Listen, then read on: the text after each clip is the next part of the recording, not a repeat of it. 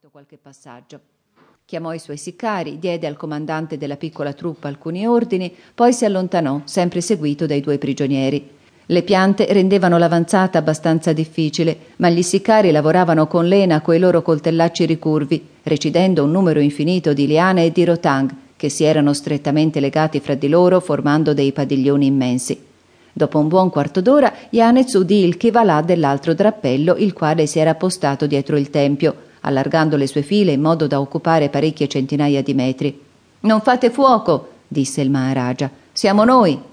Tremal Naik, avendo subito riconosciuta la voce, si fece rapidamente innanzi, seguito da un paio d'uomini. Non si assalta dunque? chiese l'indiano. Già si fa presto a gettare giù questo castello di carta che si sorregge da chissà quanti secoli. Ci vorrebbero dei grossi mortai e in gran numero. Hai trovato nessuna porta tu?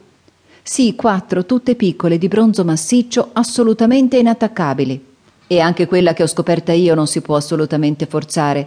Che cosa conti di fare? Di entrare ugualmente, rispose Yanez. Scalare quelle finestre con tutte queste colonne è un gioco da ragazzi. Hai veduto brillare nessuna luce? No, nessun lume è comparso alle finestre. E non hai udito rumori? Nemmeno. Eppure i congiurati devono essere qui dentro e si troveranno probabilmente in buon numero. È vero tu, vecchio? Io credo, Altezza, rispose il paria. Da dove entrava quella gente? Dalla porta principale, quella che abbiamo visitata. Yanez cavò l'orologio mentre Tremalnaik accendeva una candela.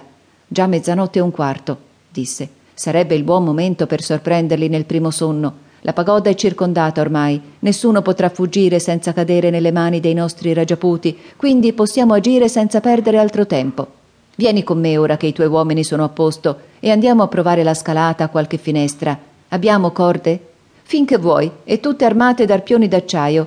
Dieci dei miei ragiaputi ne portano un vero carico. Ritornarono tutti insieme dinanzi alla porta principale della pagoda, più chiusa che mai, e cercarono il punto per la scalata. Fu scelta una finestra di dimensioni più vaste delle altre e che si apriva ad un'altezza di circa quindici piedi, al di sopra di due teste di elefante di dimensioni enormi e che erano sorrette da una colonna di bellissimo marmo verde.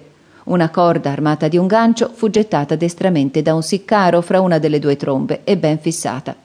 Tu prima, poi il ragazzo, disse Yanez al paria. Non dimenticatevi che noi teniamo gli occhi su di voi e che abbiamo le pistole già armate. Non ho alcun desiderio di fare un capitombolo, Altezza, rispose il vecchio. Ma potresti fuggirmi nell'interno della pagoda. Per farmi uccidere? Non hai delle conoscenze fra i congiurati che si radunano qui? Sì, ed è appunto per questo, Altezza, che non mi sento affatto tranquillo. Io ho tradito la causa di Sindia e si farà il possibile ora per sopprimermi. Ci saremo noi, mio caro, e siamo uomini da farne di grosse. Orsù, sali. Intanto altre tre corde erano state fermate sulle trombe degli elefanti per rendere la salita più spedita e più agevole. Uno dopo l'altro i due prigionieri, Yanez, Tremalnaik e gli siccari, raggiunsero il finestrone che aveva perduto tutti i suoi vetri chissà da quanti anni. Le due teste di elefante erano così enormi da poter reggere anche cinquanta persone. Ecco una piccola piazzaforte, disse Yanez. Dietro queste proboscidi potremo sfidare il fuoco. Si era bruscamente interrotto, precipitandosi verso il finestrone con una pistola in mano. Hai veduto la dea che protegge la pagoda? gli chiese Tremal Naik, il quale si era affrettato a raggiungerlo. Una testa, ed una testa umana che è subito scomparsa, rispose Yanez. Che siamo stati già scoperti? Voi indiani avete l'udito troppo acuto. Eppure gli elefanti sono rimasti silenziosi, che non fosse una testa, amico Yanez. I miei occhi vedono abbastanza bene anche attraverso la semioscurità e quassù veramente, ora che ci troviamo fuori dalle piante, qualunque persona potrebbe vedere una testa. Non importa, la pagoda è circondata e non potranno scapparci se non tenteranno qualche disperato combattimento. Ti pare? Yanez non rispose. Aveva introdotto le braccia nel finestrone e pareva che cercasse un po' più sotto, verso l'interno della pagoda, qualche cosa. Ah, ecco! esclamò ad un tratto. Vi è una scala di ferro che conduce quassù. La scorgi? La sento. Vuoi che accenda una candela?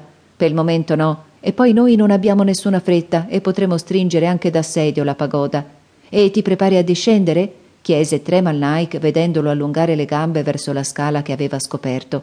Per Giove, dobbiamo ben entrare in qualche modo in questo tempio, se le porte sono tutte chiuse e a prova di cannoni. Bada che non siamo che in dieci, e su due non dobbiamo affatto contare. Come vedi, i prigionieri non hanno armi, quindi non potrebbero esserci di nessun aiuto. Siamo dunque in otto e ne